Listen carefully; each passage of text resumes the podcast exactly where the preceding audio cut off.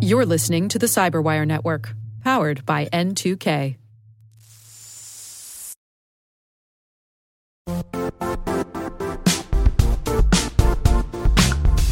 The IT world used to be simpler. You only had to secure and manage environments that you controlled. Then came new technologies and new ways to work. Now, employees, apps, and networks are everywhere.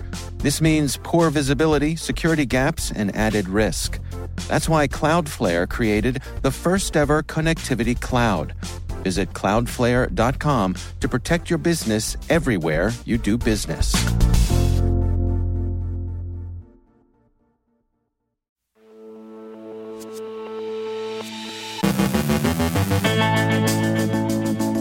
Black Matter ransomware gang says that it's retiring under pressure from the authorities. The spokesman for the Groove Group says his gang doesn't exist, he was just playing the media. Quiet, high level talks held between senior U.S. and Russian officials. The U.S. Commerce Department sanctions four spyware vendors.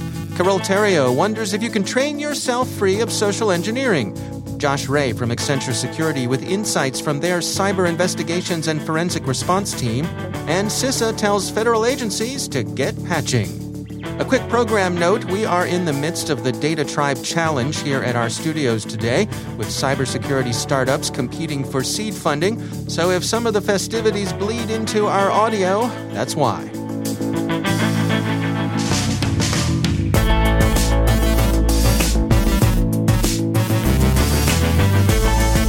From the CyberWire studios at Data Tribe, I'm Dave Bittner with your CyberWire summary for Wednesday, November 3rd, 2021.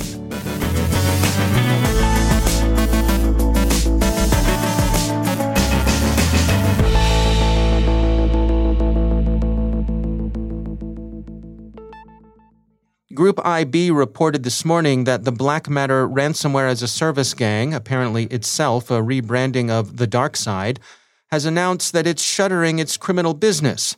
The gang cited certain unsolvable circumstances associated with pressures from authorities as the reason for its decision to close. Rump services will continue for an indeterminate period of time in order to give its affiliates information and decryptors, but the final word to the affiliates is a farewell wish for their further success. Here's what they said Quote, Due to certain unsolvable circumstances associated with pressure from the authorities, part of the team is no longer available after the latest news. The project is closed. After 48 hours, the entire infrastructure will be turned off. It is allowed to issue mail to companies for further communication Get decryptors for this, write give a decryptor inside the company chat where they are needed. We wish you all success. We were glad to work. End quote. So, farewell, Black Matter. Maybe. We can hope. But what of Black Matter's affiliates, the ones the gang wished well in its valediction? They'll probably simply move elsewhere in the C2C market, where there is, for now at least, no shortage of suppliers. The Black Matter gang itself may or may not resurface in some form. Other criminal gangs are proving similarly protean. Take Groove, for instance, which appeared in online fora with some eclat on October 22nd, when a nominal spokesman called upon their business brothers for attacks against the real enemy, basically the United States. The communique urged stop competing, unite, and begin to destroy the U.S. public sector. Anywho, the spokesperson or persons who go by the hacker name Boris Borisilicon and Orange said it's all a goof. Groove, security firm Flashpoint reports, now says its call for attacks against the U.S. was simply designed to embarrass Western media. What's more, Groove adds, there's no such thing as itself anyway. Groove says its blog is just a one person operation, that the gang, as a gang, doesn't really exist, and that the whole thing was just an attempt to see whether it was possible to manipulate the Western media through a ransomware blog. In any case, the cybercriminals' name is Legion, and they shift, fracture, combine, and rebrand themselves often. And, goof or no goof, the call to destroy the U.S. public sector was howling that would be heard by various wolves, known, lone, or unknown, so the distinction Mr. Orange draws may be one without a difference. Security firm Intel 471 told the Washington Post, quote, while it's possible that a single actor concocted Groove as a way to troll security researchers and the media, we believe it's more likely that the actors' attempt to create their own ransomware group didn't work out as they had planned. It's also important to remember that the true identity and nature of any ransomware as a service gang is not always clear, and the membership makeup or affiliates of these gangs can be fluid. End quote. Emsisoft's judgment is even harsher. The anti-ransomware specialists told the Post, quote, "There's no reason to believe that ransomware hackers are ever telling the truth about anything. The default assumption should be that they're lying, or at the very best, simply telling the pieces of the story they wish to become public." End quote. To return to Black Matter for a moment, what might one make of its claims that they were feeling local pressure? and the hint that part of the team is no longer available. There's been some speculation that recent quiet efforts at conciliation between Russia and the U.S. in cyberspace may have been an occasion for Russian authorities to make a token gesture of goodwill by pressuring some of the less favored gangs. U.S. Director of Central Intelligence William Burns met with a senior Russian security official yesterday to discuss a range of issues in the bilateral relationship, so dark matter may have been crowded, or, of course, their statements to that effect may be so much smoke and mirrors. The U.S. Department of Commerce has sanctioned four companies for providing foreign governments spyware. NSO Group and Candiru, both based in Israel, have been added to the entity list, as have Positive Technologies, a Russian firm, and the Computer Security Initiative Consultancy PTE, headquartered in Singapore. Of the two Israeli firms, Commerce said they were added to the entity list based on evidence that these entities developed and supplied spyware to foreign governments that use these tools to maliciously target government officials, journalists, business people, activists, academics, and embassy workers. These tools have also enabled foreign governments to conduct transnational repression which is the practice of authoritarian governments targeting dissidents, journalists, and activists outside of their sovereign borders to silence dissent. Such practices threaten the rules based international order. Positive Technologies and the Computer Security Initiative Consultancy were placed on the entity list after, according to Commerce, a determination that they traffic in cyber tools used to gain unauthorized access to information systems threatening the privacy and security of individuals and organizations worldwide. The sanctions, Commerce explains, represent a move in support of human rights. Quote, this effort is aimed at improving citizens' digital security, combating cyber threats, and mitigating unlawful surveillance, and follows a recent interim final rule released by the Commerce Department establishing controls on the export, re export, or in country transfer of certain items that can be used for malicious cyber activities. CISA has issued Binding Operational Directive 22 01, which requires U.S. federal agencies to address known exploited vulnerabilities.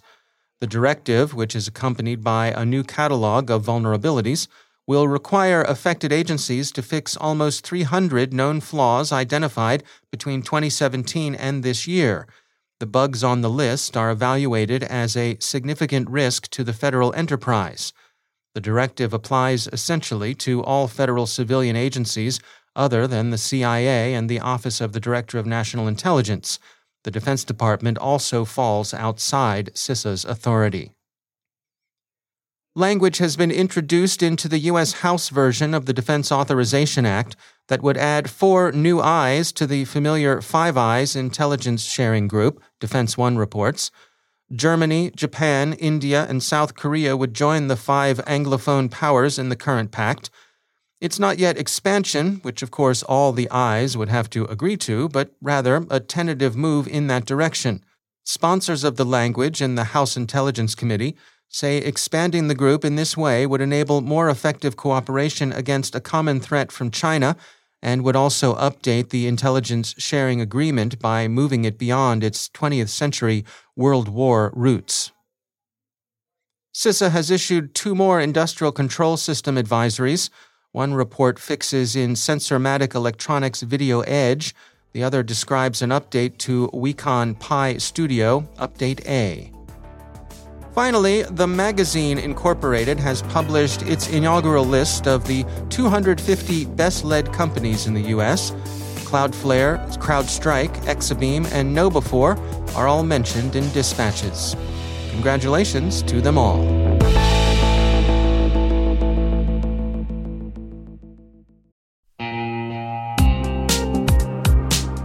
Managing the requirements for modern security programs is increasingly challenging and time consuming. Enter Vanta.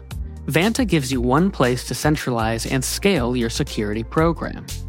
Quickly assess risk, streamline security reviews, and automate compliance for ISO 27001, SOC 2, and more. You can leverage Vanta's market leading trust management platform to unify risk management and secure the trust of your customers. Plus, use Vanta AI to save time when completing security questionnaires. Cyberwire daily listeners can get $1,000 off by going to vanta.com slash cyber. That's V-A-N-T-A dot com slash cyber.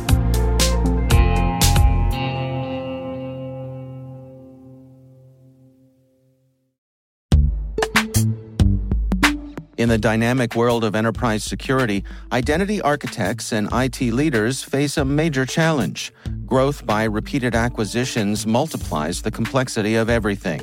Multiple IDPs, MFA providers, policy engines that all need to coexist. This can lead to fragmented user identities and policies that create security vulnerabilities and add access friction. Strata Identity solves this.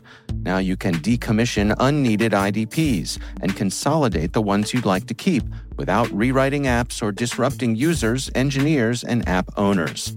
Plus, Strata's modular architecture makes it easy to integrate with any identity provider without manual maintenance and coding. Join the ranks of cybersecurity leaders using identity orchestration Visit strata.io slash cyberwire, share your top identity security priorities, and receive a pair of complimentary AirPods Pro. Offer valid for organizations with over 5,000 employees. Step into a new era of identity management at strata.io slash cyberwire.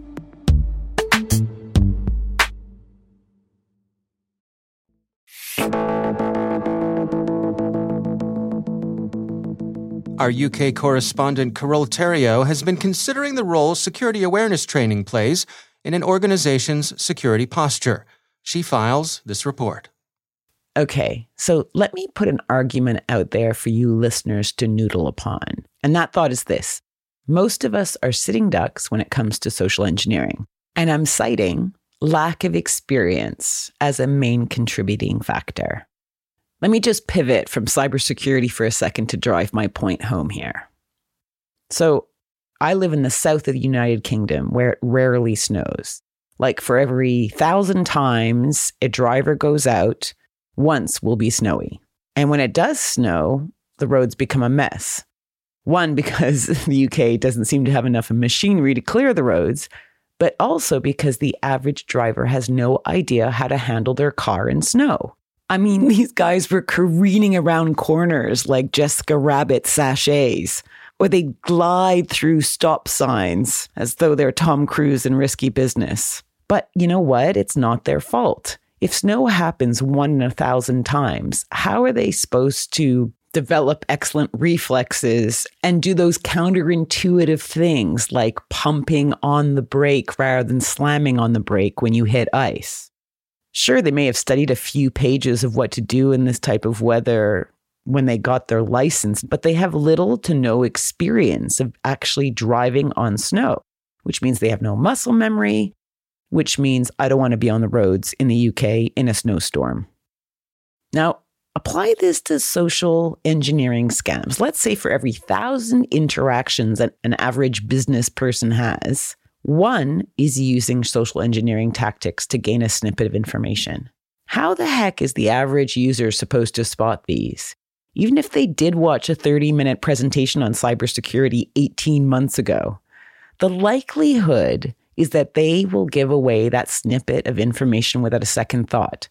because in the other 999 interactions, they would have been praised or thanked at least for providing reliable information so quickly and calmly. So I categorically do not blame the person who is being duped by a scam, especially if they don't have hands on experience in dealing with them. So if you want to make your staff part of the social engineering defense, don't just rely on a presentation that's given every six months or so. Consider testing them regularly. Let them know this will happen so they are extra vigilant. Make sure they have the information as to what they should do precisely if they have that niggly feeling that something isn't all okay with the communication they have had or are having with someone, be it by phone, by email, on a Zoom call, it doesn't matter. I mean, you don't become proficient at driving in snow by watching Fargo, right? You need to get behind the wheel and feel your way through it with an expert beside you, ideally. This is Carole Theriault for the Cyberwire.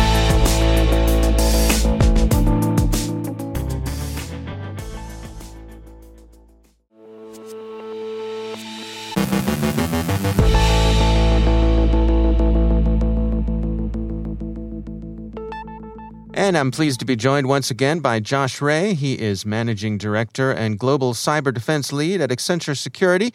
Josh, it is always great to have you back. Um, you know, I know you and some of your colleagues over at Accenture on the Cyber Investigations and Forensic Response team recently uh, released uh, some information, a mid year review of the, some of the things you all have been tracking. Can you uh, bring us up to date here? What, uh, what uh, attracted your attention in the report? Yeah, absolutely, Dave. And thanks again for having me back as always. And I think, you know, the uh, listeners here will, will find some of these statistics startling, but maybe not overly surprising to those that are in the mission space. So the team actually found that global activity jumped 125% in the first half of 2021 compared to the same period last year. Hmm. And that's, I mean, that's a pretty startling figure. Uh, and what we found was that this triple digit increase was really driven primarily by a lot of uh, web shell activity and targeted ransomware and extortion operations, uh, as you can imagine, but also, as we've seen, a, a significant increase in supply chain intrusions. From an industry's perspective, which I thought was actually pretty interesting, that the consumer goods and services were targeted the most often. And this really accounted for about 21% of all the cyber attacks that we saw. Uh, and that was closely followed by industrial and manufacturing and banking, uh, traveling and hospitality industries. So, um, so that's kind of interesting. I, I could speak a little bit more about the geographic piece and things like that too, if if that's of interest. Yeah, let, us go through that. What, what, sort of things did you find there? Yeah, the uh, not surprisingly, I think, is that the the U.S. was actually made up about seventy percent of our incident volume, um, and it was the most targeted country. But again, followed very closely by both UK at twenty four percent and and Australia. And from really a category, you know, standpoint, as I mentioned before, ransomware and extortion operations continue to really reign supreme here. But we found that about 85% of the companies that were being targeted had an annual recurring revenue of north of a billion dollars, which hmm. to me is really a strong indicator that this notion of big game hunting is very much alive and well for the threat. Yeah, that's interesting. Now, was there anything that stood out to you as, as being kind of an outlier? Was there anything in the data that you all gathered that uh, was surprising or unexpected? Well, you know, as I think as the world, I guess, with quotes, kind of begins to normalize from the pandemic, um, there were really three scenarios that kind of jumped out uh, at us. And really, what we think is that as things start to ramp up, we really will start to see an increased trend in upward activity targeting against consumer goods and services, but especially travel and hospitality. And this is tough because these are industries that are already really kind of reeling from staff shortages, especially from an InfoSec standpoint. And the second one, probably no surprise, um, but notice the, the heightened awareness around government action and lots of industry collaboration. Ransomware is still going to be a top threat, right, to businesses globally. And what we've seen is that actors are actually really adopting stronger pressure tactics and and going right to uh, much more aggressive extortion uh, techniques as well too. And then I think finally, really what we'll finally see is is that this notion of supply chain and product weaknesses as as the threat really looks to continue to enable persistence operation is also going to continue, I think, well into uh, to next calendar year as well. Hmm. All right. Well, interesting insights as always. Josh Ray, thanks for joining us.